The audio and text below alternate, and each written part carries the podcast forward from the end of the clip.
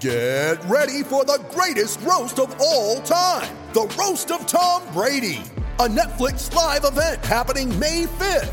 Hosted by Kevin Hart, the seven time world champion gets his cleats held to the fire by famous friends and frenemies on an unforgettable night where everything is fair game. Tune in on May 5th at 5 p.m. Pacific time for the Roast of Tom Brady, live only on Netflix. You ready? Showtime. On May 3rd, summer starts with The Fall Guy. Let's do it later. Let's drink a spicy margarita. Make some bad decisions. Yes. Audiences are falling in love with the most entertaining film of the year. Fall guy. Fall guy. Fall guy. That's what the poster said. See Ryan Gosling and Emily Blunt in the movie critics say exists to make you happy. Trying to make it out? Nope. Because I don't either. It's not what I'm into right now. What are you into? Talking. Yeah. The Fall Guy. Only in theaters May 3rd. Rated PG 13. Bet this football season with my bookie. Use promo code Gators and get a free 50% match with your first deposit. Only at my bookie.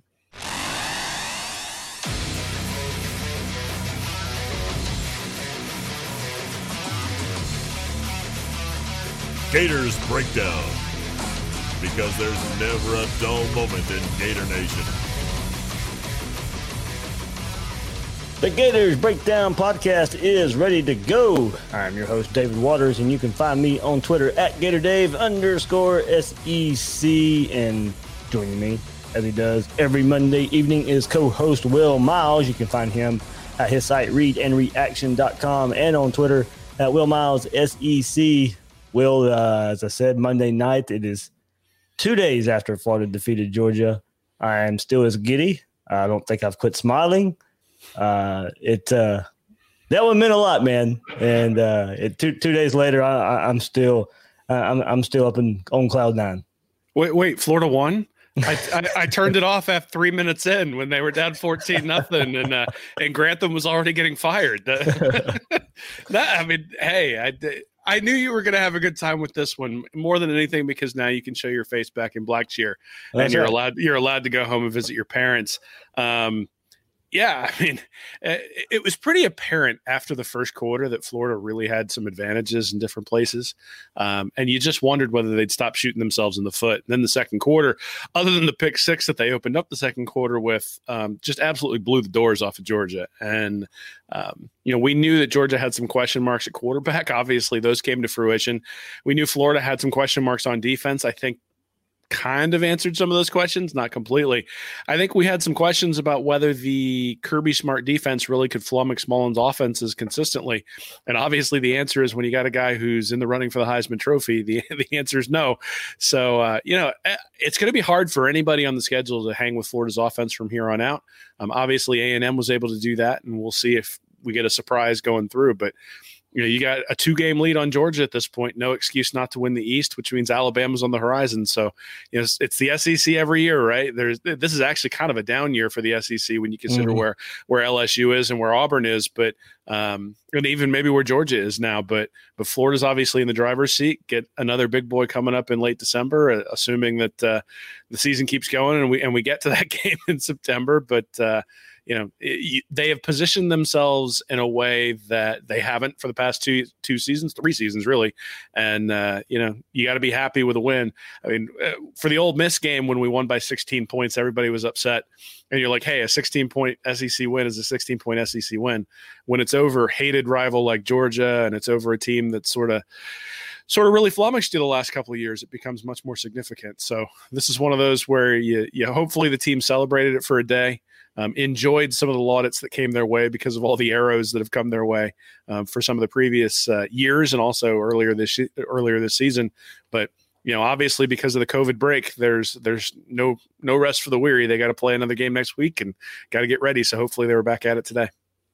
Well, I, I realized while I was kind of getting ready for the episode, man, this is the this is the first time you and I get to talk about a victory over Georgia. Uh, Well, I mean- I started the podcast in 2016, so we had to win there, but you hadn't yet come aboard uh, Gators Breakdown. But then, you started in 2017, and then uh, I guess we can blame you for the for the three straight losses. For yeah, I was gonna say, I was gonna say I'm glad you didn't fire me before uh, before we got to this point, so, so we can come on and talk about it. I, I, so I do have a question because inquiring minds want to know All who right. are you yelling at in the parking lot, and what do we need to do in order to uh, get you to yell at people next year before Georgia? Because apparently this is a tradition where when you yell at people in front of Gator Ryan, the Gators end up winning the game. Yeah, so uh, I re- I've run into Ryan the last two weeks. So I was heading to the stadium two weeks ago for the Missouri game, running to Ryan, and uh, it was uh, around after the tailgate uh, there for Harmonic Woods, and then uh, you know we had a tiny tailgate in, in Jacksonville just because of all the restrictions that they had. We got there two o'clock ish after tailgating at a hotel, or not a hotel, apartment. Uh, uh, uh, Josh uh, mayor's son had, has an apartment now here in Jacksonville. So we we got about about fifteen of us got together and uh, had a you know Florida Georgia tailgate, and then was was in the parking lot, ran into Ryan again, of course, and you know how how, how a Harmonic Woods tailgate goes. But this was a light version of it. But you know, hitting sitting there having a good time. Yelling, I guess. Oh, but uh, yeah, he made it sound like I was yelling at people. I don't think I was Yeah. yelling at somebody. Well, I was wondering if somebody came up and tried to taunt you or something, and you just No, like it was yells the riot joy. actor. Oh, okay. Yells of joy. Well, so so then I suppose it, you were basically just pre gaming for what you were going to get to do after the game because Yes. I'm, I'm I'm guessing you slept very very well Saturday night.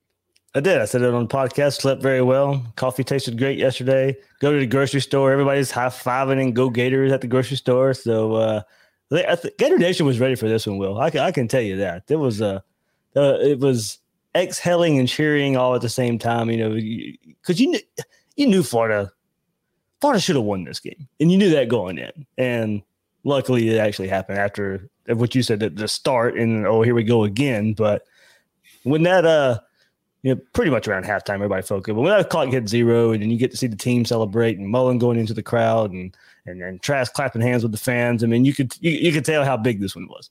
Yeah, well, I mean, it felt a little bit like the Ohio State game back in 2006, where you had the kick return for the touchdown at seven nothing. Everybody sort of shell shocked, and then you know Florida's offense in that game couldn't be stopped. Just went right back down the field, tied the game up, and and it wasn't quite like that, but at least the feeling initially was sort of like that, where you're like, oh boy, like the first play, you know, just sort of an off tackle run, and up there it goes, a bad angle by a safety. The corner doesn't doesn't uh, take on his man. He tries to go around his his uh, his blocker, and all of a sudden off he goes. And um, you know, certainly about the worst start Florida could have had, but you know, 75 yards on the first play and something like 200 the rest of the game. So uh, you know, hey, that's it, it was a little bit nerve wracking there in the first quarter, but that's one of the great things about this Florida team. I mean, can you imagine if a Will Muschamp or a Jim McElwain team had fallen down by 14 points? I mean, you really could have turned off the game after three minutes. Absolutely. So yeah, we've uh, you know talk, talked about it right here in the intro. We'll we'll cover the game a, a bit more and how, how Florida can move forward from this too. Florida's going to have to move forward from this. We just kind of explained how big of a game it was and the celebration afterwards and all that. But you know, Florida still hopefully has another game uh, this weekend. Uh, kind of uh, if you didn't get to see today, uh, Sam Pittman, Arkansas's head coach, did test positive for COVID on Sunday. So we'll see if that runs rampant through Arkansas, uh, anywhere near like it did Florida. Some other SEC teams, mainly SEC West teams, are dealing with it. Will um, uh, Mississippi State, Texas A&M. LSU, so LSU, Alabama's in danger this week as well, with uh, LSU having a lot of players in quarantine and uh, all the stuff that goes along with that. So hopefully, Will, with the, the news of Sam Pittman, as you kind of alluded to earlier, we actually do get a game uh, this weekend when Felipe Franks is supposed to return to, to Gainesville and play the Gators under the lights.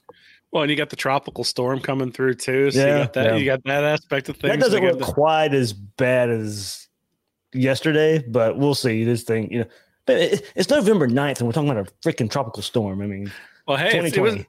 It was 75 degrees up here. I was playing golf yesterday with my son, but yeah, so yeah, I mean, I can't imagine that there aren't a large number of people with Arkansas who need to be quarantined. You figure the amount of people who come in contact with the head coach are probably pretty significant within a program. And one of the things with Saban got it, and I guess the rest of Alabama somehow didn't get it. Well, but Saban didn't really have it, right? That was the thing. Yes, right. Yeah, false positive in the end. Yeah. Yeah. So I mean, that's what you hope for Pittman, Yeah. obviously, both because he's an older person um, compared to the players, and so you know, obviously more susceptible to the disease, but also then that if it is a false positive, then it's not running rampant through Arkansas, and then you have the ability to play the games and, and do those sorts of things. But uh, yeah, we'll see. I mean, obviously, it was sort of. I think when the news first came out about Florida that Monday after the Texas A&M game, it was like, oh, it's like four or five guys, and two days later they're canceling everything, and it's like 36. So. Um, you know, obviously this ramps up relatively quickly. Um, it, it's a disease that spreads awfully quickly, and so we'll have to see where things stand. But as it stands right now, yeah, you're right. Florida's got a game on on Saturday. Going to have some emotion. I mean, obviously there have been some comments this week, um, just today coming out about Dan Mullen and Brian Johnson and their relationship with Felipe Franks, and so this is and Trevon Grimes talks about. I think he said he talks to Grimes like every day, or he talks to Franks like every day. So.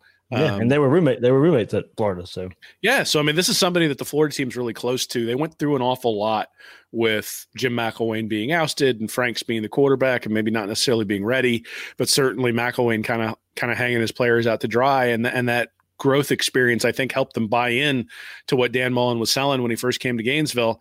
Obviously, in in 2018 and 2019, not able to get over the Georgia hump, but they just got over that Georgia hump and uh, you know it'd be a shame to waste it by, by losing the game right afterwards because you sort of have a letdown. So um, that's what they'll have to do this weekend. Now I've sort of you know it's two sides of one coin really, which is that Grantham's defense has been susceptible to big plays.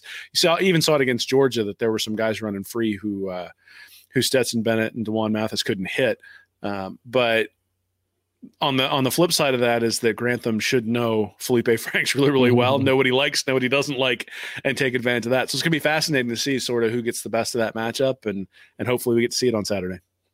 All right, yeah, we'll uh, get into e- even more uh, about that uh, as well. But let's get through here, everybody. Remember, you can get some Gators Breakdown merchandise. Uh, a couple people over the weekend uh, went and uh, got some of the new look Gators Breakdown merchandise. You can get that at ebay.com slash str slash Gators Breakdown. Thanks to everybody who's already supported us in that way. But if you'd like to as well, you can find it at ebay.com slash str slash Gators uh, Breakdown. And remember, you can find Gators Breakdown at news4jax.com slash Gators Breakdown.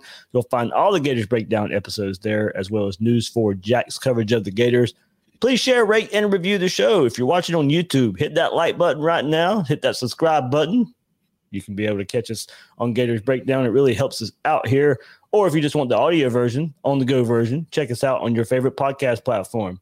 Follow Gators Breakdown on social media. We're on Twitter and Facebook at Gators Breakdown. So we'll, we'll take a little more look back at uh, Georgia, and we've kind of already hit on the the crazy start of the game there, and something that I, I remembered going back and looking at it, crazy start. You know, fourteen nothing, you're down.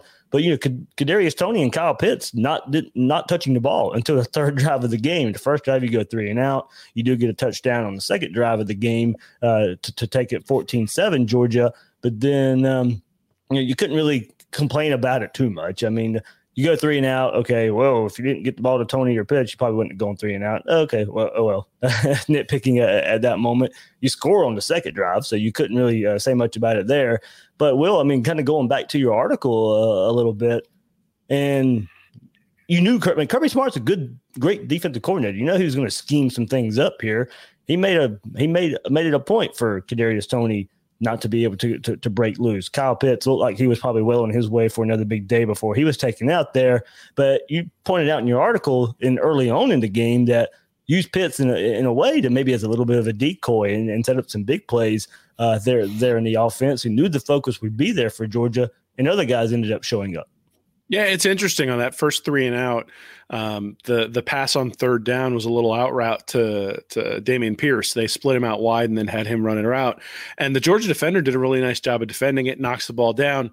All of a sudden, Florida has to punt. They get that three and out. And one of the things that that um, I guess concerned me at that point was on third down we're going to Dameon Pierce. Like that doesn't seem like a um, that doesn't seem like the right thing to do when you're thinking about Trask and, and Toney and all the other weapons that are out there. Obviously, the lesson is I'm a moron, and uh, Dan Mullen knows better than I do, and so uh, clearly the game plan was to target the running backs because of all the attention that was being paid to to Pitts and to Toney, and then Mullen did a masterful job, really. In term, the play to shorter was a great play design where you you know they're going to give a double team to Pitts. It's something that they've run before down in that general range, and all of a sudden shorter comes dragging across the the the formation, and the linebacker had to choose: do I go cover the running back in the flat, or do I cover shorter coming across the middle? He chose to cover the linebacker going into the flat, and then Trask was able to do a really nice job of stepping up and getting rid of the ball, and it turns into a pretty easy touchdown. It, it it wasn't until the second quarter, or maybe about halfway through the first, that Mullen finally started to maybe get a handle on what Georgia was doing and that he was sure about what they were doing. And at that point, he actually had some plays where he had schemed Pitts open. So the play that's the play that um, Pitts caught down the sideline where they showed Kirby Smart jumping up and down in the replay, and then also the touchdown to to Kemore Gamble later in the game. It was the exact same play where they had decided they were going to um, target that tight end going down the sideline. In the case of Gamble, Georgia had a complete bust, and both defensive backs went with uh, went with Trevon Grimes, who was the receiver for the one. I'm not sure that bust happens if that is one Kyle Pitts. no, probably probably not. You probably would have followed him. But again, it didn't work against Pitts either. The intent of yeah. the play was to make the deep safety choose either I'm going to guard Grimes running a post down the middle, or I'm going to go out and help on the on the tight end who's running down the sideline. And I, for the most part, the deep safety's responsibility is usually that post down the middle. Trask holds him with his eyes, throws it to Pitts one on one. Pitts is going to win that battle. Same thing with Gamble, except in that case, they didn't actually guard Gamble. But those were the exact same plays, and they were really nice play designs by Mullen once he sort of figured out what Georgia was doing. So, um, you know, it's, it's amazing that this team can just move the ball, move the ball, move the ball when they don't run the ball very well.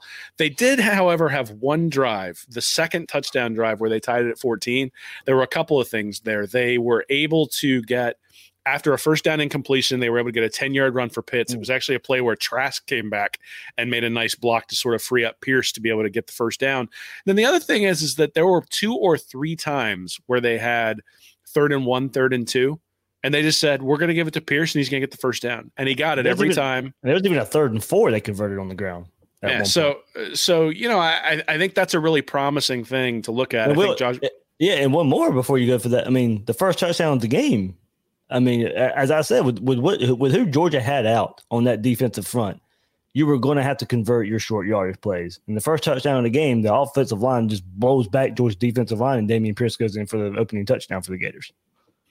Well, so that was the 14-14, right? The the opening touchdown was Oh yeah, yeah, shorter, yeah, the opening touchdown was the shorter, but yes. But that well, that's sort of what I was talking about though, is the, the getting the touchdown on that third and third and goal and giving it to Pierce and yep. running it in because on second and goal they ran uh, they ran Trask on, on, the on the quarterback power, and uh, I, I, don't think they should run Trask anymore. Is maybe the lesson that we learned from there. But he got him close enough; they were able to run the ball, and you know, again when the defense is expecting pass, if you can clip a four or five, six yard run, then they have to respect it, and it opens it up just enough to where Trask can can make a decision. But at end of the day, the story in this one's Kyle Trask, and the story in this one is Dan Mullen. So the scheme that he used was was exceptional for the game. He knew he was going to pick on Monty Rice. He knew he was going to pick on those linebackers, which is funny because you would suspect that he would pick on the safeties because you had Richard LeCounte mm-hmm. out. But that's not what he did. I think he kind of assumed that what Georgia was going to do is they were going to give their safeties easier tasks, which was going to leave their linebackers having to make more decisions. And that's what happened, right? You wound up with linebackers who had to decide, what am I going to do? Am I going to stay in to try to guard the run? If I take one step in, oh, the running backs passed me. And that's what happened on a bunch of those wheel routes. Even even when they read it right, the guy came up and hit Pierce, and then he still bounced off of him, and turned into like a 40 yard run. So, um, you know, nothing really went right for George on the defensive side of the ball. Trask had a first half, so my stat yards above replacement, where Zero is average, one is good, two is Heisman level. In the first half, Trask Yar was 5.49. so we averaged 13.1 yards per attempt, 26 attempts, 341 yards. Um, you know, so not only the four touchdowns, but incredibly efficient. And you know, if if I'm a if I'm a defender really any defender against this Gator offense, I feel a lot like people did last year against LSU, where it's like no matter who you double, Trask is gonna find the one-on-one matchup, and he has gifted enough players to take advantage of the one-on-one matchup when he gets it. And you know, you, you don't necessarily think of all the times Burrow dumped the ball off to Clyde Edwards Helaire last year, but that's essentially what Florida did today. They just said, "Hey, you know what? The running back is going to be in a one-on-one matchup. That's where we want to go. Kyle, if they if they leave that matchup open, go take advantage of it.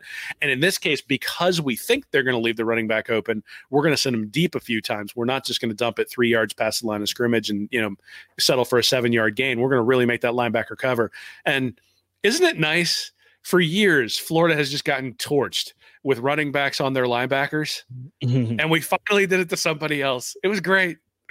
Man, and, what gets me, Will, is that's something like it's not even anything we had seen just all, all year from this Gator offense. We haven't really seen a, a, a wheel route, especially the amount of times Florida did it uh, against Georgia. But you know, it's not it's not something I don't think you know Georgia really saw on film that they could really prepare for. I think you know this was something that Dan Mullen probably came up with, and you you had some time there uh, for with the COVID break, and then you had you had Missouri, so you had you had some time to prepare for Georgia in, in, that little break. But this is not a play that's like a staple of a Dan Mullen offense, and that you see something over and over again. This was something he identified in the weeks leading up to the game that he could take advantage of, and you know we. Go, go back to last year. I hate going back to last year's game, but you know, you, you, the offense was dealing in that game, and you know, you, we, we saw a lot of this, the kind of the, the same similar offense that we had seen all year. And I think maybe Georgia expected it and they, they knew how to defend it. But this year, you go and you, you see a Georgia defense that struggled versus Alabama in a different fashion than what we saw Saturday uh, versus Florida. But this was a play. This was the type of play, and it didn't matter who the running back was or the tight end running it as well. Just a couple of times, the the, the wheel route was. You know, there's a joke out there. The wheel route's always open. Well, for Florida, most of the time it was Saturday. But this was something that's we don't necessarily see in Dan Mullen's offense that we got to see Saturday over and over again just by something he wrinkled in, came up with that he knew was going to beat this Georgia defense. Yeah, I mean, I think you've been able to sort of see it develop. So in the first game, you had three receptions by Malik Davis for 33 yards against South Carolina, two for 13. Against A and M, he had three for 73. So you could start to see him sort of emerging as a weapon two for 36 against Missouri, and then five for 100 in this game. So you could start to see that Florida was at least utilizing Davis in the passing game. The place where it's really started to come along is is Nay'Quan Wright had a few catches in this one. I think he had what three catches in this one. He, that's only six for the entire year. Dameon Pierce had a couple of catches. He's only got six for the entire year. So it wasn't just Malik Davis, and that's sort of one of the things that I think is interesting about the way Mullen approached this is that oftentimes you'll see teams that get stuck in their tendencies where okay, Dameon Pierce is in the game. He's my pass protection running back and he's my running running back, but we're not going to send him out in routes. And then I've got Malik Davis and he's going to be the guy that I've got running sort of the wheel routes and and little shallow crosses.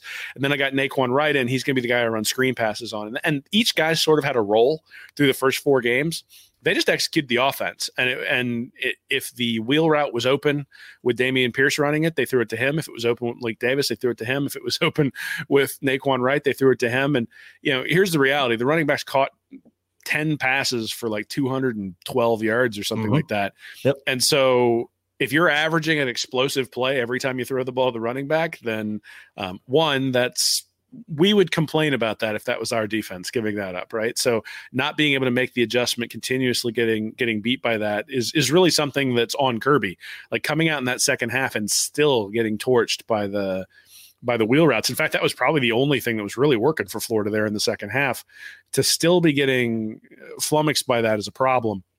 Um, but uh, you know, hey, for Mullen to keep going back to the well for, and, and like I said, the, the touchdown to Gamble, the, the long throw to Pitts were the exact same play. So Mullen has a real tendency to be able to dial up similar formations, similar motions against similar defenses, and they they you saw it. I think it was the Ole Miss game where they just. I think Jordan Rodgers had a bit where he was just breaking it down, showing well, that Mullen ran yeah, like the same. I don't, yeah, I don't think he listened to the press conference today. That was actually brought up.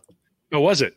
Yes. So that that Jordan Rodgers breaking down that same uh, Zach Goodall from uh, you know Gators SI uh, had brought that up to Mullen and saying, yeah, you know, you saw the Jordan Rodgers feature, you saw you saw you, you flood one side of the field, and you you know it helps your quarterbacks. He goes, you know, is and Mullen basically said, yeah, you know, we'll run the same play out of different formations or just a slightly different look. And uh, Jordan Rodgers actually responded on Twitter today. Somebody tagged him with that. He goes, "Yeah, I'm doing that again this week." well, and he should because they ran a lot. I mean, obviously the wheel routes, but again, even the throws to the tight end. So the beauty of Dan Mullen's offense and the reason that Kyle Trask is able to run it so well is because it's a bunch of simple concepts out of a bunch of different formations. And then the concepts can be applied. So there's not really a defense that you can run that's going to necessarily stop it if everybody's running on all cylinders. There are very few, t- you're going to have to win one on one battles if you want to shut them down because Trask is going to be able to find a one on one battle, or there's going to be a zone somewhere where he's going to be able to exploit the zone. Um, but you need a guy who's pulling the trigger, who has the ability to see the entire field, go through his progressions, and you need an offensive line that gives you enough time to be able to throw the ball and, and go through those progressions. Um, but here's the reality: if the play is designed to get one-on-one coverage against Kyle Pitts, and you get one-on-one coverage against Kyle Pitts, Trask doesn't have to do anything all that hard. He just has to throw it up in his general vicinity. The the plays of the running backs were actually much more impressive. The the couple of deep throws to Malik Davis were just Mhm. right there, right in stride. In fact, the one where they sort of rolled Trask over to the right and then threw back to the running back leaking out, it kind of reminded me of the play that Tennessee almost scored on a couple of years ago where CJ Henderson uh, chased down the tight end and made Oh, him yeah. fumble through the end zone. That was kind of what that play design reminded me of. But again, he hit him right in stride, and the defensive back dove and caught him by the shoelaces. And if he hadn't, that would have been a touchdown. So, um, you know, again, I, I don't think you can throw out enough superlatives for the way this game was for the way this game plan went. This was clearly something where you know if you talk last year that Florida got out coached by Kirby Smart, I think you could say that. I think you could say the Mhm. opposite thing this year that clearly Florida had a better game plan coming in. Clearly Florida had a better guy calling the plays, but you also have to wonder. You know, Stetson Bennett played really, really well um, the first couple of drives. Then he gets hit by Rashad Torrence. All of a sudden, everything sort of falls apart. Um, you know, injuring his shoulder may have had something to do with it, but all of a sudden, you got D'Wan Matheson there. And if you if you'd have told me at the beginning of the year that Florida was going to come up against Georgia and Stetson Bennett was going to start, he was going to get injured, and then D'Wan Mathis was going to come in as the backup, and Georgia fans would be longing for Stetson Bennett to come back in and wondering why he got benched. I, I, I tell you that Florida has a pretty good shot at winning the game, and and Absolutely. you know uh, that that's the story here is at the quarterback position. Georgia's quarterbacks were awful. Twenty nine attempts, one hundred and twelve yards total, three point nine yards per attempt. Their yards above replacement was negative two point nine nine. So Trask for the entire game was three point two one. So a huge differential in quarterbacks. The only thing that really is maybe um, not concerning, but the only thing that you come out of that going is how did we not win by fifty? Mhm. Uh, you know, th- this was a game that was, you know, when it was a 13 point game and Trask almost threw that pick six, you're sitting there going, whew, that got awfully close to getting pretty tight when it probably should have been a 25 or 30 point win. Absolutely, will. So yeah, you talked about some of like superlatives, some numbers here uh, for for the Gators, and yeah, I mean there's there's there's some good ones here. Will the the Florida scored 41 combined points versus Georgia the last three seasons, 44 on Saturday. So you, you see the you see the difference here. Look, Florida had 275 yards versus Georgia in 2018, 278 in uh, last season 2019, combined 553 uh, total yards the last two seasons. Florida had 571 on, on Saturday. So there's you uh, the, the the big uh, the big markup uh, in just the last couple years to, to year three for Dan Mullen. Florida had five passing plays of 30 plus yards in the first half. Georgia had allowed six all season. Georgia's defense had not allowed a touchdown to an opposing tight end this season. Kemore Gamble and Kyle Pitts both had touchdowns versus that Georgia defense. Uh, Florida posted its 10th game of 500 plus total yards in Dan Mullen's 31 game as head coach, passing its combined total from the previous 101 games from the 2010 to 2017 seasons. They had nine from 2010 to 2017, Will, from Will Muschamp to Jim McElwain. Florida had nine 500 yard games. They've already had 10 under Dan Mullen. So just just bringing just bringing it there, Will. Um, and Florida's six 500 yard games against SEC foes under Mullen are one more than its uh, 2010 to 2017 total. Uh, one more comparison I wanted to make here, Will, and everybody wanted to compare Florida and Alabama and their offenses to this Georgia defense. Now, I, I'll admit Georgia's missing a couple players here, of course, uh, compared to when Alabama and Georgia played. But uh, Alabama's passing game explosive, and I, I said that 20 yards or more versus Georgia. They had a 48 yarder, 38 yarder, 90 yarder, 34 yarder, four plays, but they have 564 total yards. But Alabama had only four 20 yards or more explosive pass plays against Georgia. Florida, 39 yard, 22 yard, 34 yard, 50 yard, 25 yard, 37, 24, 35, 21, nine plays, nine passing plays of 20, 20 yards or more for this Gator offense versus Georgia. Well, it was, I mean, you, you kind of total it with everything Dan Mullen has done since he's been hired here. But it kind of just all culminated. We talked about how big this game was and what, what it meant, but it meant it, it meant a lot for this Gator offense uh, to, to, show up in, in Saturday night and put this kind of performance together.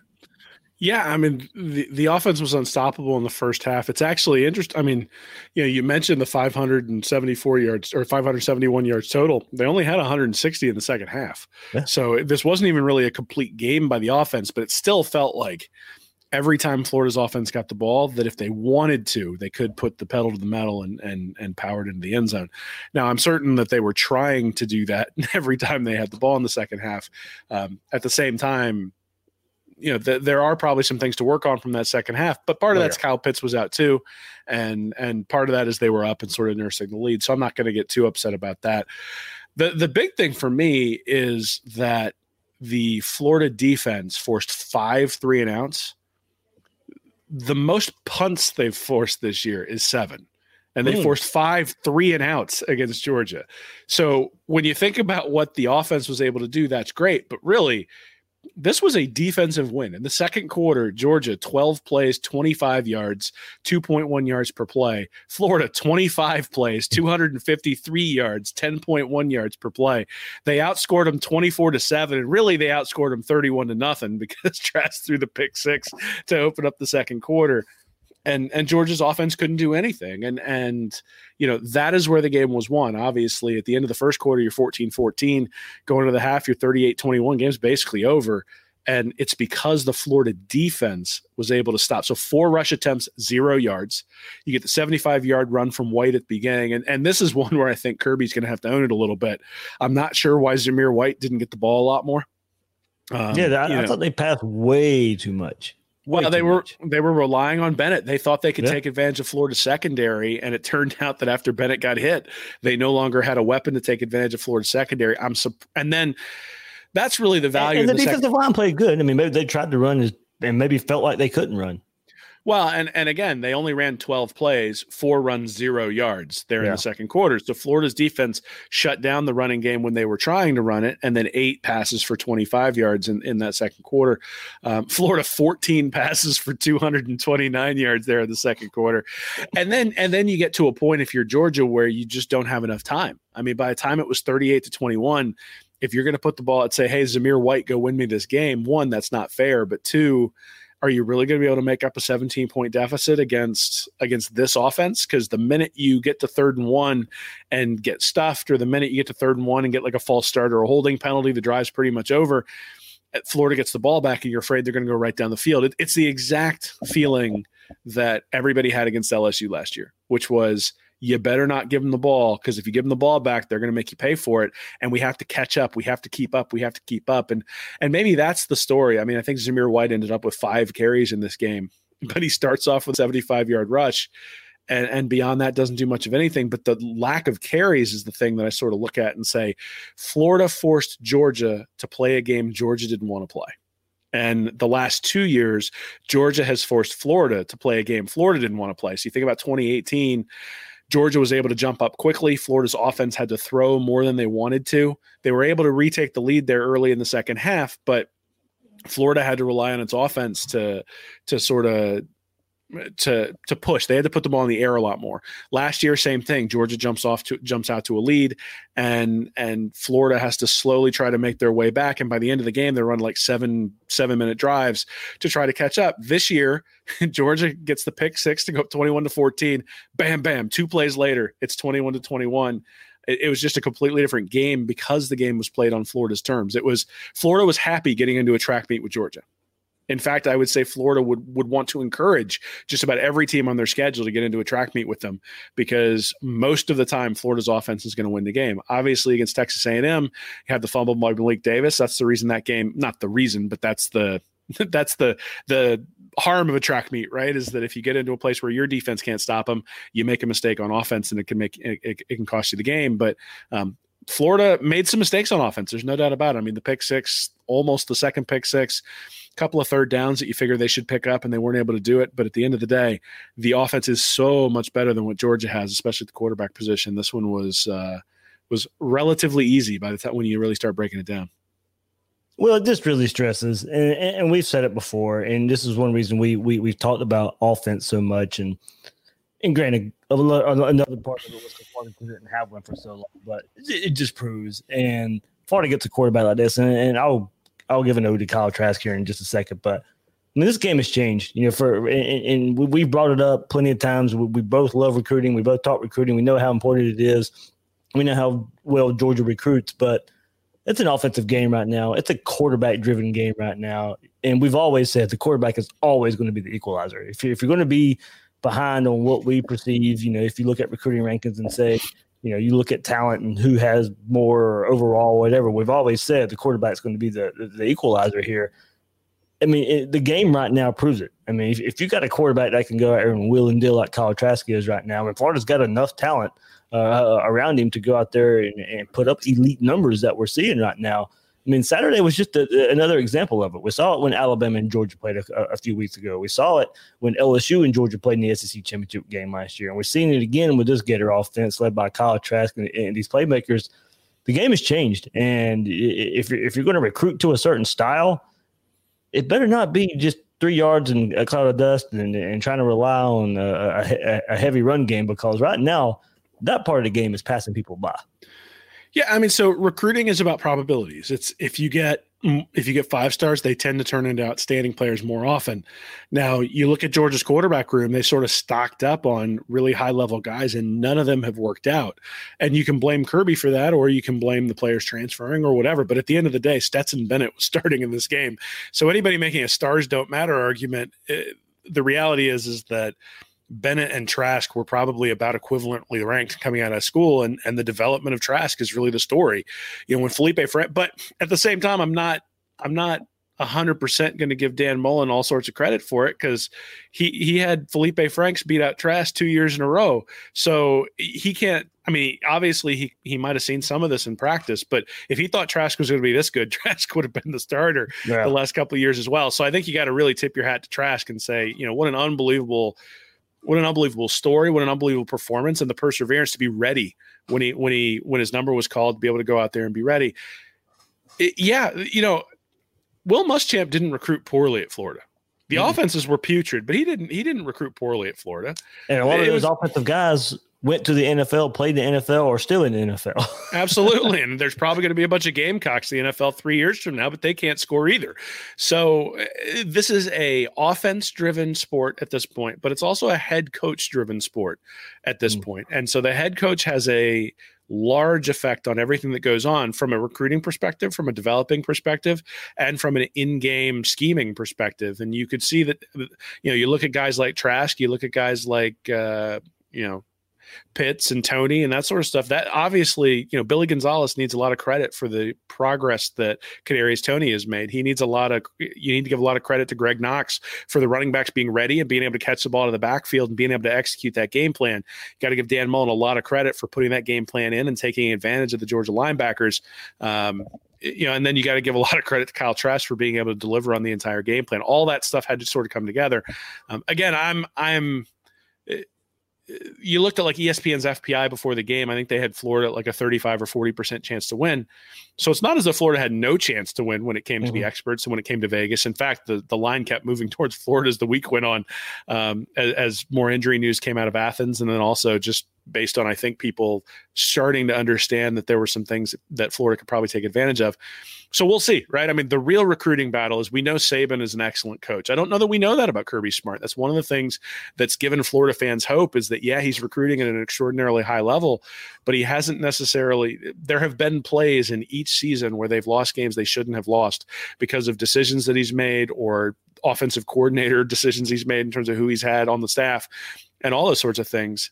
Saban doesn't have those questions around him, and so if Florida gets Alabama in in, in December in the SEC championship game, then Mullen really gets to um, put that sort of development versus uh, and, and coaching ability versus recruiting because Alabama's recruited at a level either as high or higher than Georgia, and uh, Saban's an established coach. If Mullen wins that game, you tip a hat, you tip your hat to him and say, you know exactly what we've been saying from the start, which is the recruiting histor- the recruiting for Florida is at a place where historically SEC championships have not come.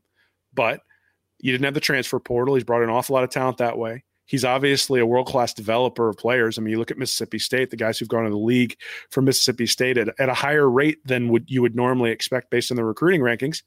And so, hey, if if he gets the job done, I'll gladly tip my hat and say that I was wrong. That that the development and the coaching, if you've got a special coach, is is part and parcel to having a winning program, and you know have to take that into account. That's one of the things about looking at numbers and statistics is that when somebody comes and proves you wrong, you got to say, is that an outlier? Is that something that I missed? In the numbers, or is it a combination of both? And I'm certainly willing to reconsider. And if it means that Florida's playing for the national championship, then uh, I'll be glad to reconsider. Absolutely, absolutely. There. Quick word from sponsor at MyBookie. Will Gators 17 point favorites over, over Arkansas at MyBookie. But uh, here we go. Late fall starts for college football, the NBA bubble, UFC Fight Island. It's clear 2020 has been a year unlike any other, which is why you need a sports book with offers unlike any other. Get some skin in on the game with MyBookie, where odds boost, lightning deals, and free bets await all season long. And with Turkey Day right around the corner, there's really no better time to feast on some NFL action.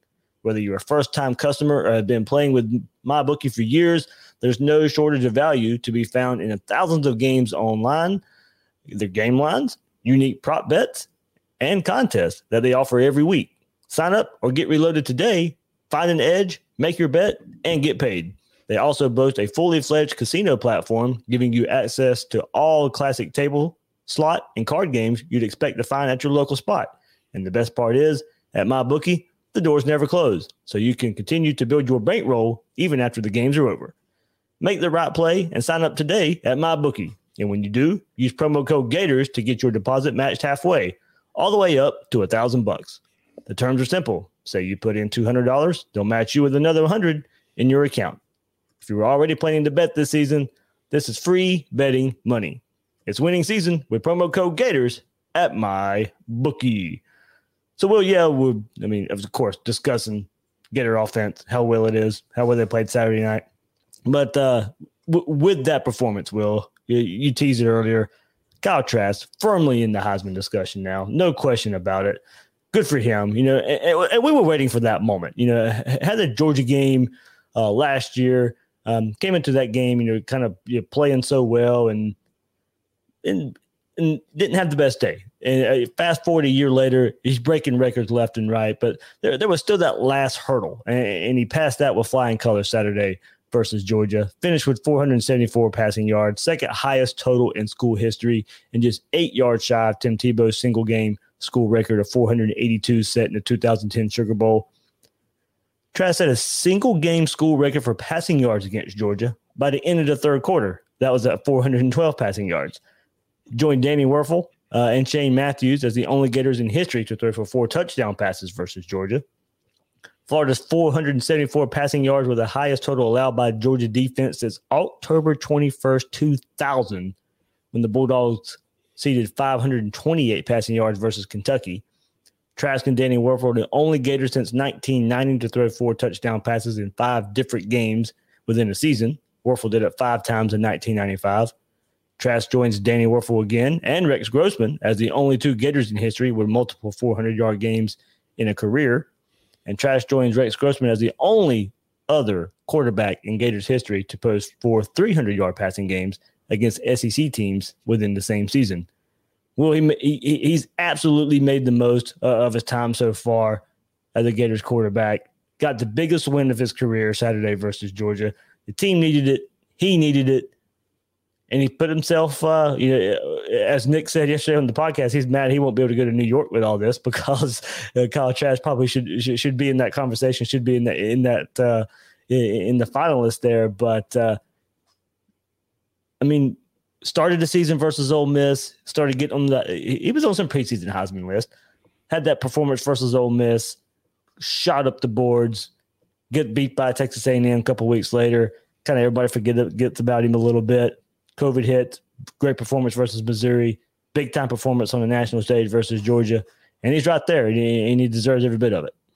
Oh, absolutely. I mean, a couple of weeks ago, I wrote an article about sort of the next step that he needed to take or the the thing he needed to change in what he had done over the first four games. And he obviously had been fantastic in, in the first three or four games, but um, th- there were some things you could see. He was overly reliant on Kadarius Toney and Kyle Pitts. He was forcing the ball into double coverages repeatedly, um, and and it was working sometimes because he had really really good players on the on the on the backside. But one of the things you find when you come to a team like Georgia is when you've got a defense like that, you have to hunt the one on one matchups. And the thing that I thought was really impressive is the different guys he was able to get the ball to. You know, you get the the the the drive that was maybe most impressive is Florida's down 14 nothing.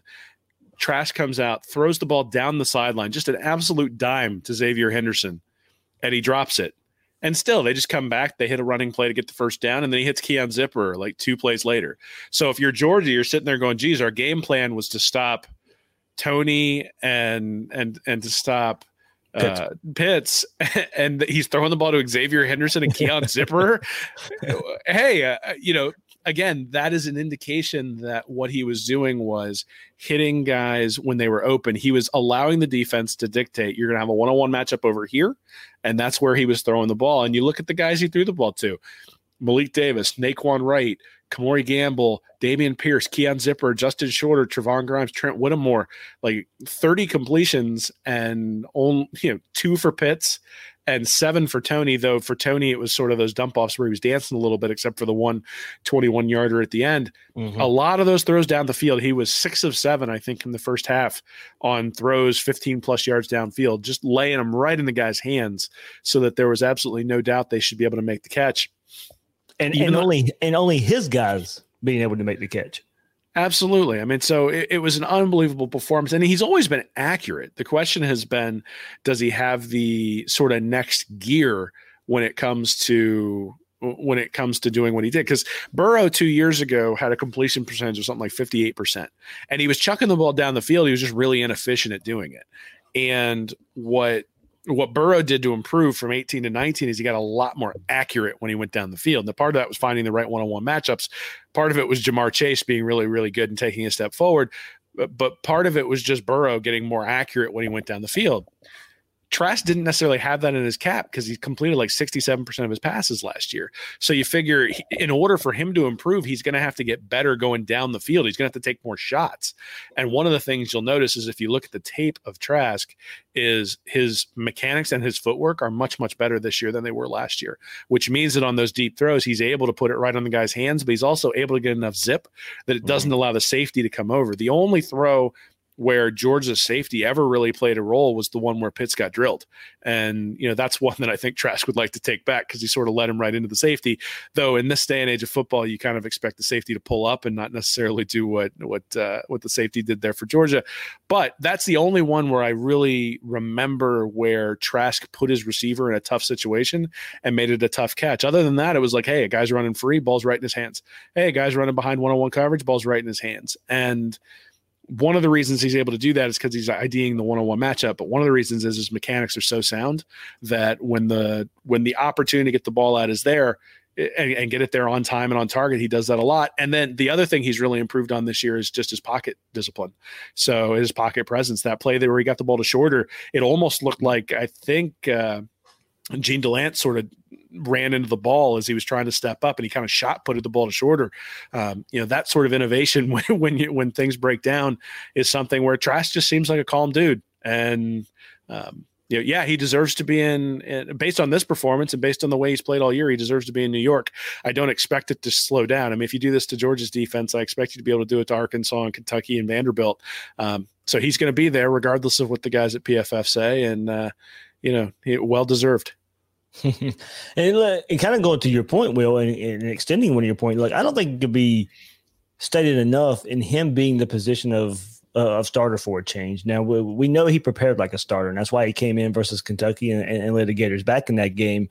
But now you know he had a season worth of starting film to go back and review, and and and now to pair that with the with the preparation uh, a year of watching film with Dan Mullen and Brian Johnson working with you, and, and let's not forget, not in the normal offseason d- d- due to COVID, you know, and we saw it versus Georgia.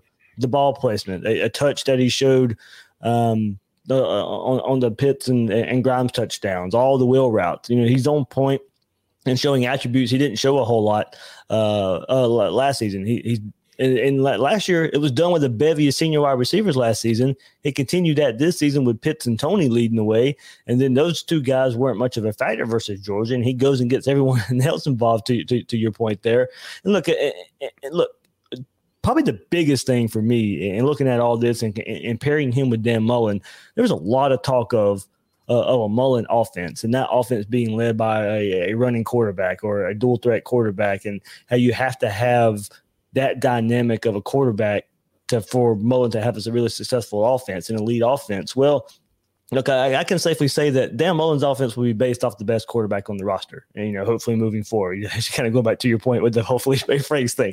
You know, hopefully we get to a point where you know we, we kind of move you know you know past that, but you could, I mean, if the best quarterbacks on the rosters play, and, and there's not really a set style uh, anymore with Dan Mullen after this performance, what we've seen from Kyle Trask the last couple years. You know, we're seeing an elite offense in different ways in a Tim Tebow in a Dak Prescott led offense. And look, I, I, know many of you out there, and credit to you, you know, proclaim, proclaim Trask to, you know, should get a chance, get a chance to be a starter, get a chance uh, to prove that he can he can be a starter for the last couple years and before he did. And, and kudos to you. You know, I didn't believe he'd, he'd amounts to uh, uh amount to much, but either way, you know, no one envisioned you know this, and, and I, am proud uh, you know that he's put the college football world on notice uh, again by his performance versus Georgia, uh, and, and setting up for more as the season goes on.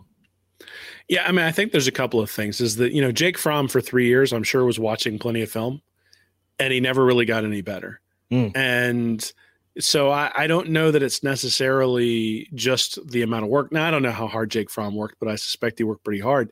Um, you know, so Trask, I think, in some capacity was was underrated coming out of high school just because he didn't have the ability to start and show what he could do.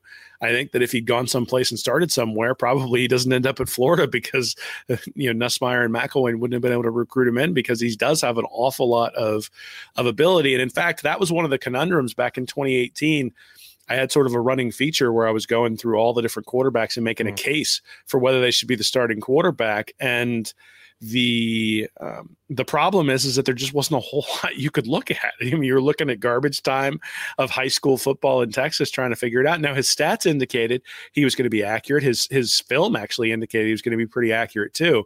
The question was, was he going to be accurate like Luke Del Rio was accurate in terms of being able to, you know, just sort of hit dump offs and things like that, or was he going to be accurate like, uh, you know, like Joe Burrow is? And it turns out that he's much more Burrow than he is than he is Luke Del Rio, and obviously we're we're better off for it. Um, in terms of like, you know, in general, I, think nobody can foresee these sorts of things. These leaps don't happen. These leaps don't happen very often. And I think that's one of the things that I hope Florida fans take out of this is in a, in a year where you've got a pandemic running rampant through all the different programs in college football and everybody's stuck at home and you got quarantines and lockdowns and all this sort of stuff. Um, you know, you're seeing something really special Eh, having a guy who plays like this, and hopefully everybody in the Florida fan camp takes notice that you know when Tim Tebow was playing, he was a different kind of special. but we all obviously realized what we had once Tebow was gone. Hopefully, people realize that with Trask now, and and realize that with this team, right? That the offense is is a special unit, not just because of Trask, but because of the closeness of the team and the ability of the team to to band together and and pull off these game plans. Because one of the things that was interesting about last year's team is you've got those four senior wide receivers, and no one cared who got the ball. And you look at a guy like Van Jefferson, all of a sudden he's in camp with the Rams, and they're like, wow, this guy's really good. And it's like, yeah, you know, he had to sacrifice showing that in order to allow his teammates to shine and in order to allow Trask to throw the ball to everybody and throw the ball to the right guy. And that's one of the things I think is maybe a lesson from last year's team and, and even this year's team that it doesn't feel like anybody cares if Pitts gets nine catches, and it doesn't feel like Pitts cares if he only gets two catches and is a decoy the rest of the game. Um, you know, this team maybe one Jacob Copeland. you know, I mean, it, it, it is what it is. But um, you know, even Copeland, like he can put whatever he wants on Twitter or Instagram, but at the end of the day, he was instrumental in freeing up guys on those wheel routes. He was a guy who was running the pick that was freeing up Nay'Quan Wright and freeing right. up Malik Davis on those plays. And you know, yeah, the ball didn't come to you because you were double teamed, but the double team opened up your teammate to be able to torch your big rival. So um, you know, regardless of whether somebody's being loud on social media after the game you know did his job. When he did his job the ball didn't come his way but it opened up other things. And and you know that's one of the things this offense is special for a lot of different reasons but one of the reasons it's special is that a guy like Nay'Quan Wright can be a really valuable contributor is because a guy like Malik Davis who we you know haven't seen since 2007 be this kind of running back can can go out there and contribute. Because Kadarius Toney has worked his butt off to become a complete wide receiver because Kyle Pitts is just an absolute monster out there in a matchup nightmare you know even Trevon Grimes who you sort of forget is out there because of all the other guys who were going out there and they, they got him in one on one. That back shoulder throw puts the touchdown down at the end of the game. That was not an easy catch. Oh, and no. to, and and to make that catch, it was the only shot they had because the clock was running down. They would if it had been incomplete, they would have had to kick a field goal. Instead, it's thirty four to twenty one. You're not really out of you, you know you haven't really put your foot on Georgia's throat. Instead, it's thirty eight to twenty one, and you feel really good going into halftime and go. You know the question I was asking was, are we going to put up sixty? Like, yeah. is is that what's coming here in the second half? There. You know, is, is Mullen going to start calling timeouts midway through the third quarter to make sure that they score? Like, you know, those are the sorts of things you're asking. This is a special offense. I hope people don't take it for granted. It doesn't happen very often. We we should coming out of the desert of McElwain and Nussmeier and Muschamp, we should really really embrace the fact that this offense can just go up and down the field because even with Dan Mullen at head coach, if you don't have a trigger man like Trask, if you don't have the weapons that he's got out there, you know, the offense will come back to earth at some point when Trask is no longer quarterback. And hopefully we remember how special this was because this truly is a special thing to watch. Yeah, long way from Brent Pease and Kurt Roper and Doug Nussmeier and Jim McElwain. It's uh well, all those quarterbacks still went to the NFL. Exactly. I mean, that's what I'm saying. It's a long way from those guys. That's why I didn't single out Driskel and Grier and all those guys because those guys uh, went and proved that they could play at other schools and have some success, uh, even more success than they had at Florida, and uh, you know go on to uh, have like Driskel, you know, a, a career in the NFL, uh, a bit backup, but still uh, in the NFL there. So well, yeah, I mean, kind of like we said, we'll wrap up the episode here. You know, a, a big win, of course, this is over Georgia, but uh, as Dan Mullen said in the, in the press conference today, teams got to stay focused. Is the, the game versus Georgia is irrelevant if you go out there and lay an egg some somewhere uh, along the rest of the season. It doesn't mean much in the grand scheme of things uh, if you don't follow it up by going undefeated the rest of the season and and continue to show progress. And look, not only this season but but overall as well. I mean that, that is a big win over Georgia. You know, recruits are taking notice, uh, and we, have discussed that part of it before. Uh, plenty of Gator fans out there have said, hey, you know, one more final step in recruiting and maybe kind of building up to better recruiting is a, is a win over Georgia. Well, you got that. And look up Terrion Arnold and Devian Sori, two defensive guys. You know that they, they were paying attention to that game. Maybe maybe that pays off uh, for the Gators here. But as far as this season goes and all that, stay focused.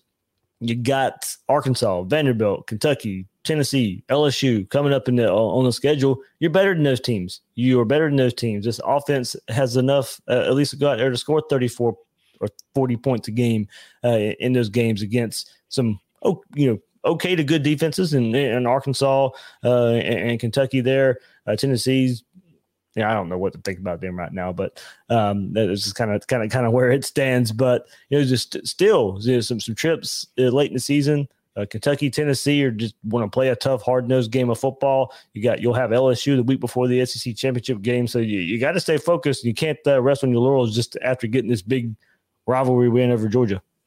Yeah, well, you certainly can if you want to make the playoff. So yep. they're gonna have they're gonna have to go nine and one and win the SEC title to to go to the playoff. That that's really what it boils down to. You got to win out at this point if that's your goal. And I think the goal at Florida is obviously always to win championships. Now Spurrier, I think, sort of set the standard to where you go through, you win the SEC. If you win the SEC, you're gonna have a chance to play for the national championship. I, I don't know if that's gonna be true in this weird year. If you happen to drop a game to Kentucky or Tennessee or LSU along the way, and then still come back and beat Alabama. Um, you know, but here's the reality: is Florida has the SEC championship in their in their view. They're probably most likely going to play. They, I mean, they would have to go. They would, they would have to go two and three against yeah. Arkansas, Vanderbilt, Kentucky, Tennessee, and LSU in order to uh, in order to not in order to not make the SEC championship. So that's there. So the SEC championship, playing for the SEC championship, is on the horizon. I think what you want to see is you want to see continuous improvement, right? Yep. And we we saw improvement in the defense from the Texas A&M game to the Missouri game. I think we saw some improvement going from Missouri to Georgia. I think there are still things to work on the defensive side of the ball when you look at some of the guys who were running free and obviously the first play of the game. So you'd like to see them take another step forward against Arkansas, you you would like to see them have a complete shutout against Vanderbilt. You'd like to see them, you know, by the time you get to LSU, you'd like to sort of feel like where where LSU was last year, mm-hmm. where early in the year you sort of looked at that game against that they played against Ole Miss, where they gave up all sorts of yards and points. And you go, is that really a team that can win a national championship with that level of defense? And then by the end of the year, you're like, whoa. like it mm-hmm. doesn't matter. Like the defense gives up 24 points a game, doesn't matter. That team's scoring 50. And and that's probably kind of the best case scenario for Florida. I will tell you, I suspect that one of these five games can be close. Oh, I, I, I so. I don't know which one, but it's too much to ask somebody to play seven straight SEC games and not come out flat for one of them. Um, you hope they come out flat at Vanderbilt right. so, so, that they, you know, just sort of turn on the Jets there, maybe at the end of the second quarter, score a couple touchdowns, and that's maybe like a 24 to 6 or 24 to 12 or something like that kind of win. Um, so hopefully that's maybe the one that they come out flat at, but it's entirely possible they could come out flat. I mean, A and M, the team you lost to, and who has looked good besides the Alabama game, of course, their struggle was the beginning of the season versus Vanderbilt. So a lot of people were banking on that game, you know, previewing Florida, Texas A and M, and A and M, you know, one of probably their worst game played of the season was versus Vanderbilt. Yeah, so there will be a struggle at some point. Florida's going to have a close game.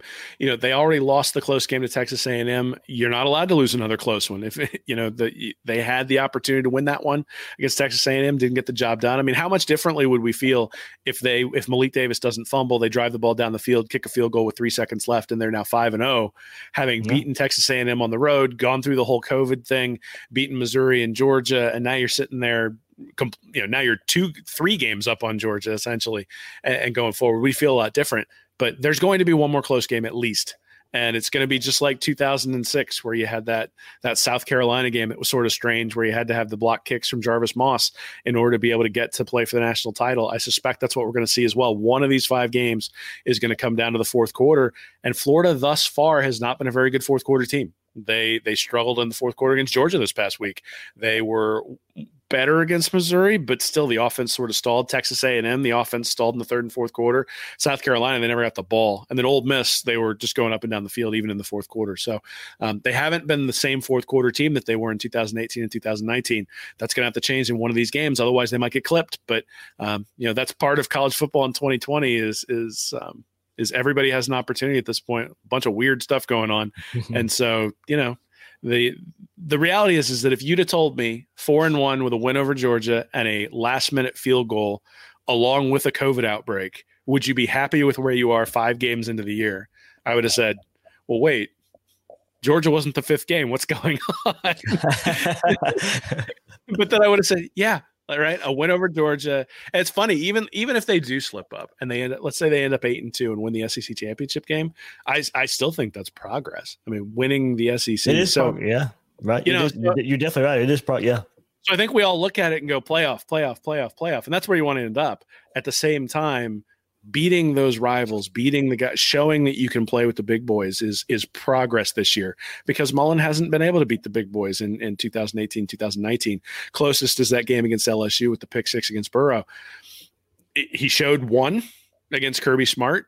He's got another one coming up in December. We'll we'll see what happens. And uh, and you know, hey, like I said, if, if he can pull that off against against against Alabama, then the program's taking a huge step forward. And uh, and I'm here for it because it's great to see.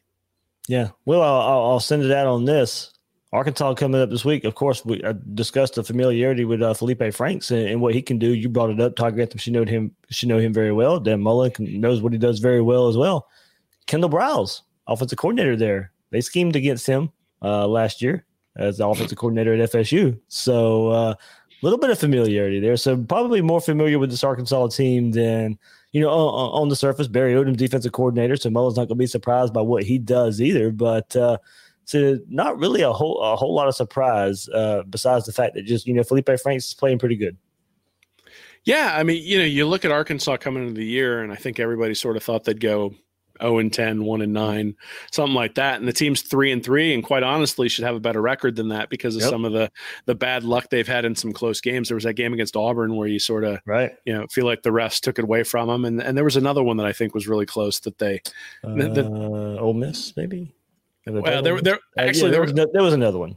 Yeah, they, they've played a lot of close games. So 21 to 14 over Mississippi State, lost to Auburn 28 to 30. They yeah. beat Ole Miss 33 21 lost to lost to Texas A&M by 11. I mean, you know, Texas A&M started out to be a pretty good team, and then storming back against Tennessee after uh, you know down by 13 points. I sort of turned that one off, and then I came back and went, "Wait, Arkansas Same won? Like, here, yeah.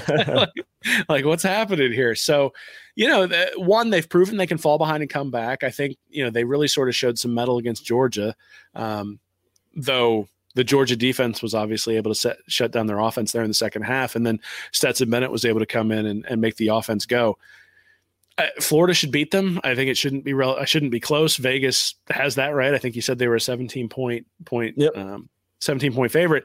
At the same time, the familiarity with Feleipe Franks is something that you can't necessarily replicate, right? The emotion that these guys are going to have coming in, maybe that gets them up for the game.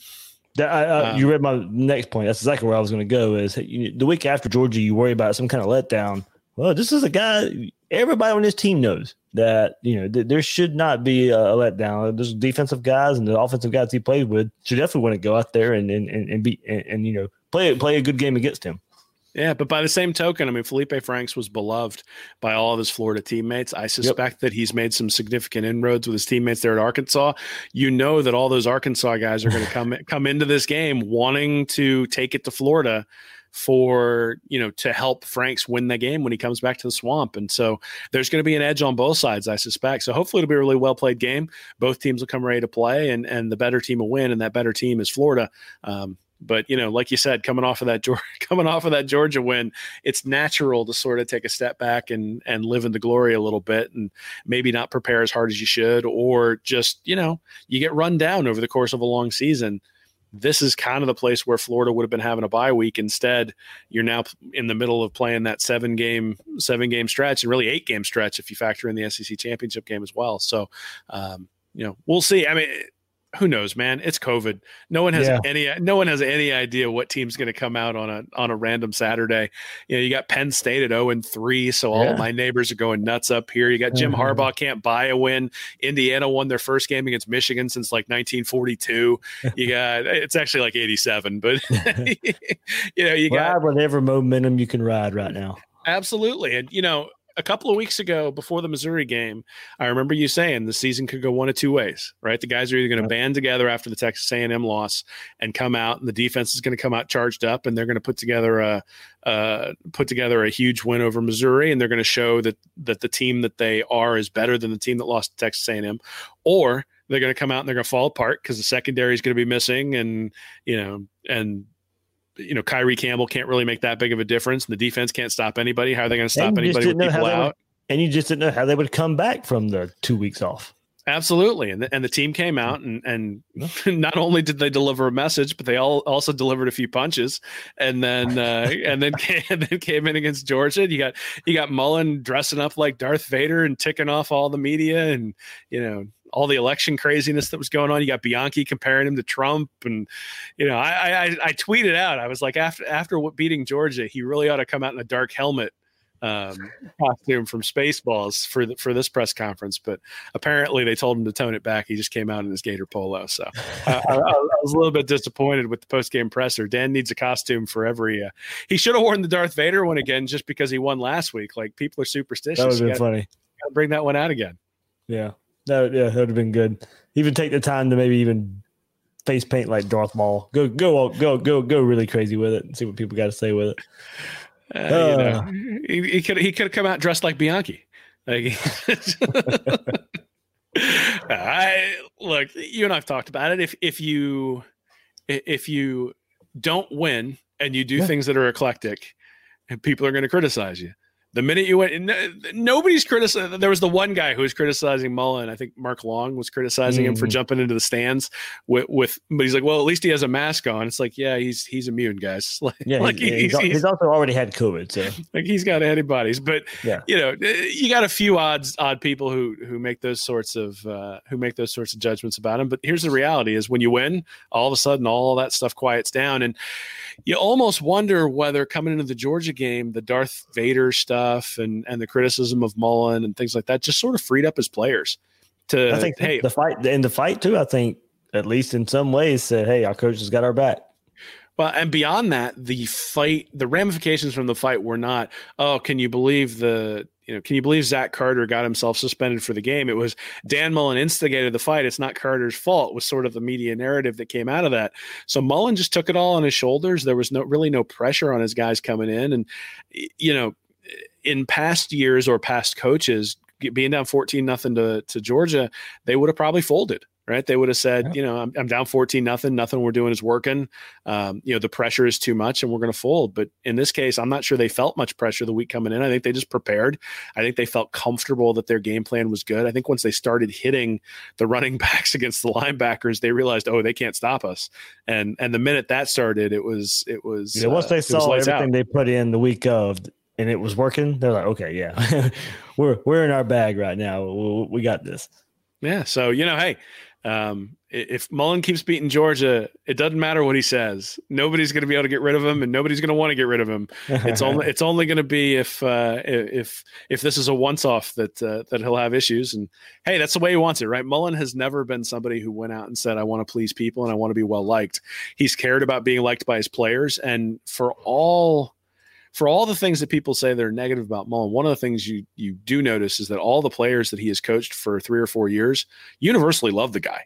Now, you know, you'll talk to recruits who necessarily who don't necessarily feel that way, but once the guy gets on campus, people who spend a lot of time with him end up being really close to the guy. And so, um, you know, I think that's I, had a lot to do with getting older, mature guys in the transfer portal too. Those guys talk to each other, and I think you know, hey, you're at this point in your career where you need something to happen, and look, the track record at Florida at least says those guys have come in and, and did some things and have you know have have, have actually helped themselves uh, before they end their college careers. Absolutely. I mean, again, you look at the transfer portal this year. I mean, Lingard has not been a huge contributor, but that's probably be, that's because the three guys in front of him are playing really, really well.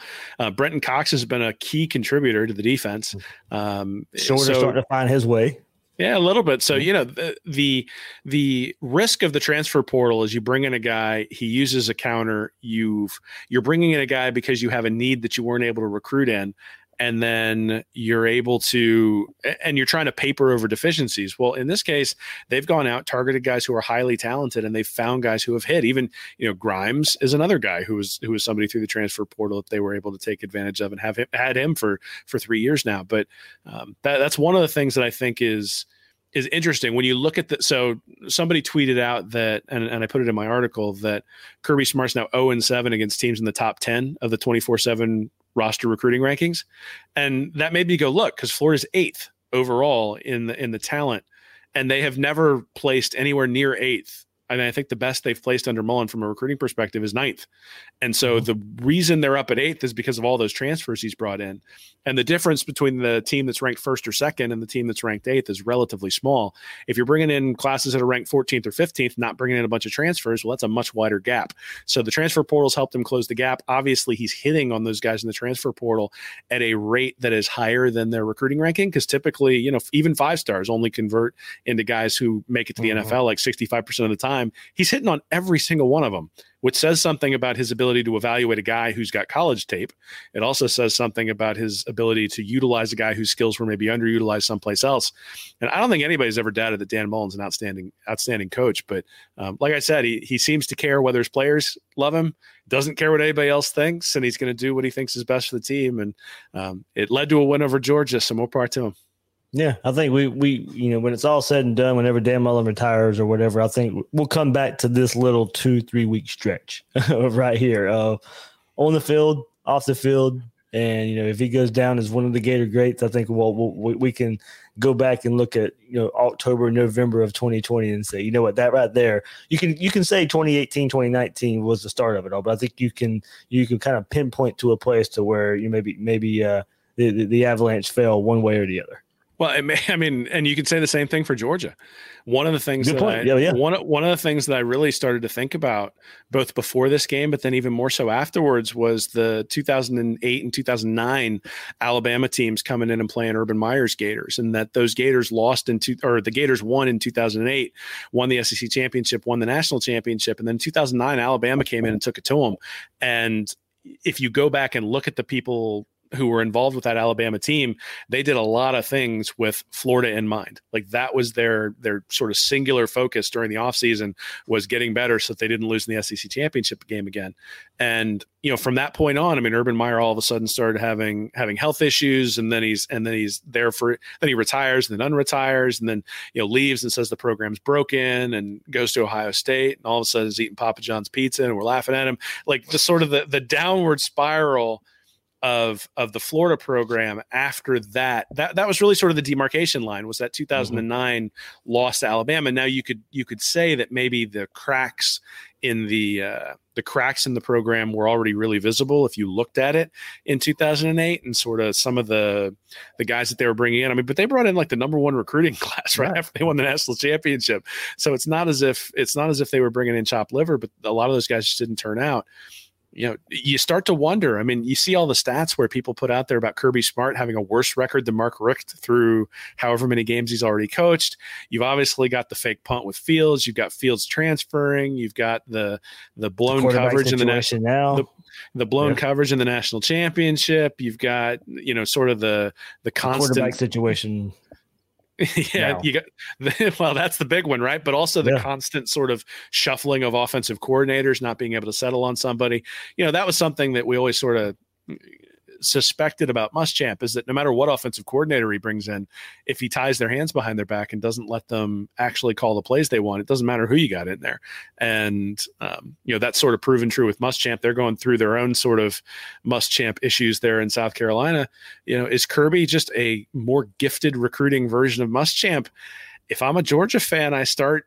I I'm concerned about that. I mean, I'm sitting there looking at it, going, you know, when he had Fromm and and sort of fell into a quarterback who was who was that good. Because remember, Jake Eason started that year, falls into Fromm, ends up in the national championship. Everything sort of falls right where you've got McElwain just falling apart in at, at Florida, and you know you look at the teams that they beat.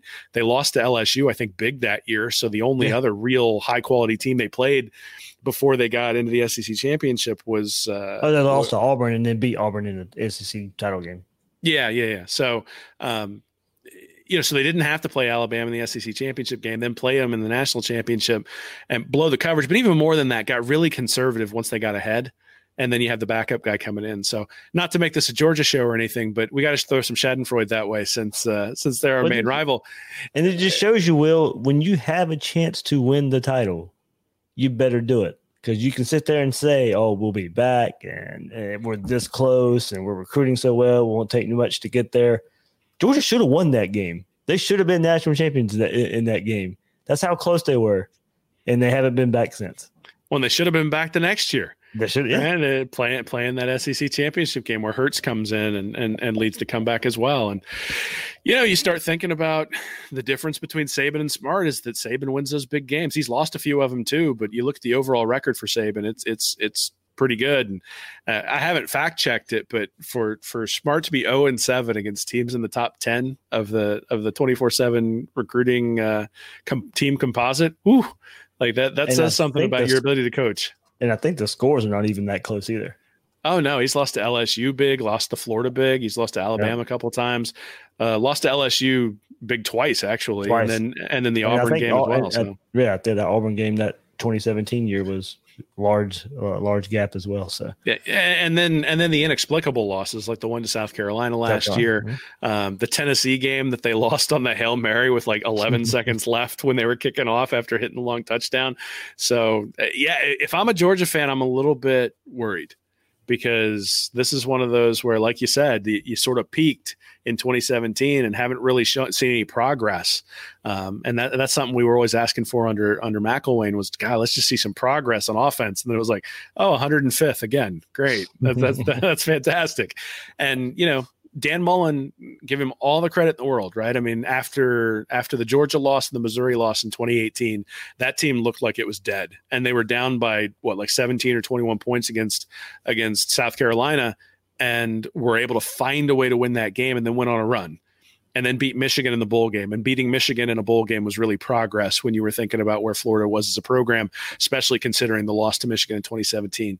Then 2019 comes out, loses to LSU, loses to Georgia, but none of those bad losses, like the law, well, mm-hmm. bad quote unquote, like the losses to Missouri and Kentucky the year before. So you look yeah, at it and say, hey, you didn't lose the teams. You didn't lose the teams that you were supposed to beat. Yep, and then go to the bowl game and win that one too. So again, progress, but not necessarily exactly where you want to be. And now in year three, you lose to Texas A&M, who it turns out looks like a really, really good team, and then you go out there and you lay it, lay the wood on Georgia. And um, so again, I think we can say in 2020 progress, and and that's all you can ask from a head coach. If he comes out and makes progress this year, even if they don't beat Alabama, then the progression next year is okay. It's time to get back and it's time to beat them. And as long as Mullen keeps showing that sort of progress, then uh, then Florida fans are gonna be happy. All right, all right, good stuff. Went a little bit longer than uh, we, we, normally do here, but uh, hey, look, this was the win after Georgia. There was plenty, plenty to talk about and plenty to gloat about. So yeah, I'm I'm just I'm just disappointed I couldn't get your buddy Robbie to agree to bet on like singing the opposing fight song back when we had him on over the summer. he he was he was pretty nervous back during the summer even. He he didn't, you know, a lot of times you sort of you sort of say, "Hey, you know, let, us put a friendly bet on it." And people are like, oh, "Okay, no problem." But uh, you know, he wasn't willing to do it back during the summer and I guess good for him because he doesn't have to come on and sing the Florida fight song for us. yeah, yeah, yeah. All right. Finally, finally, finally got one over Georgia. I'm happy, Will.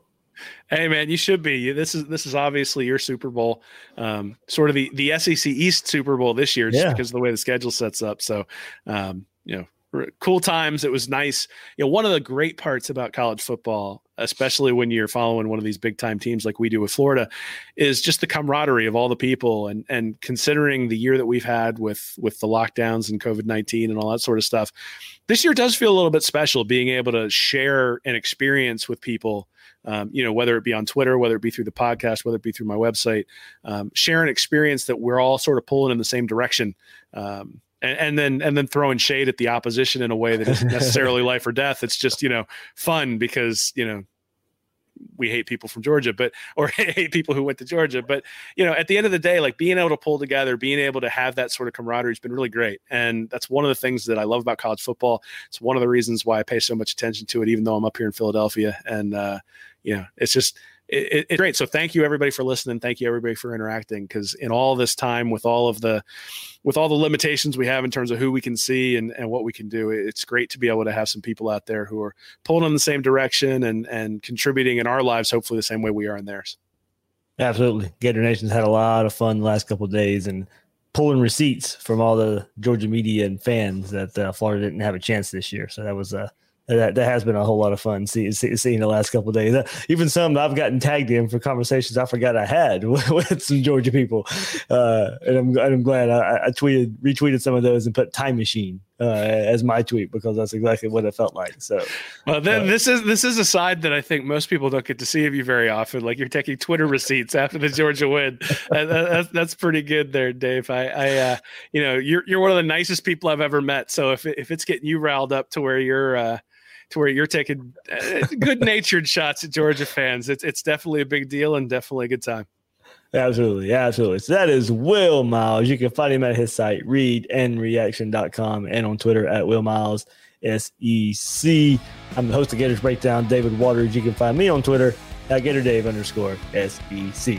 Guys and girls out there, thanks for listening to this episode of Gators Breakdown.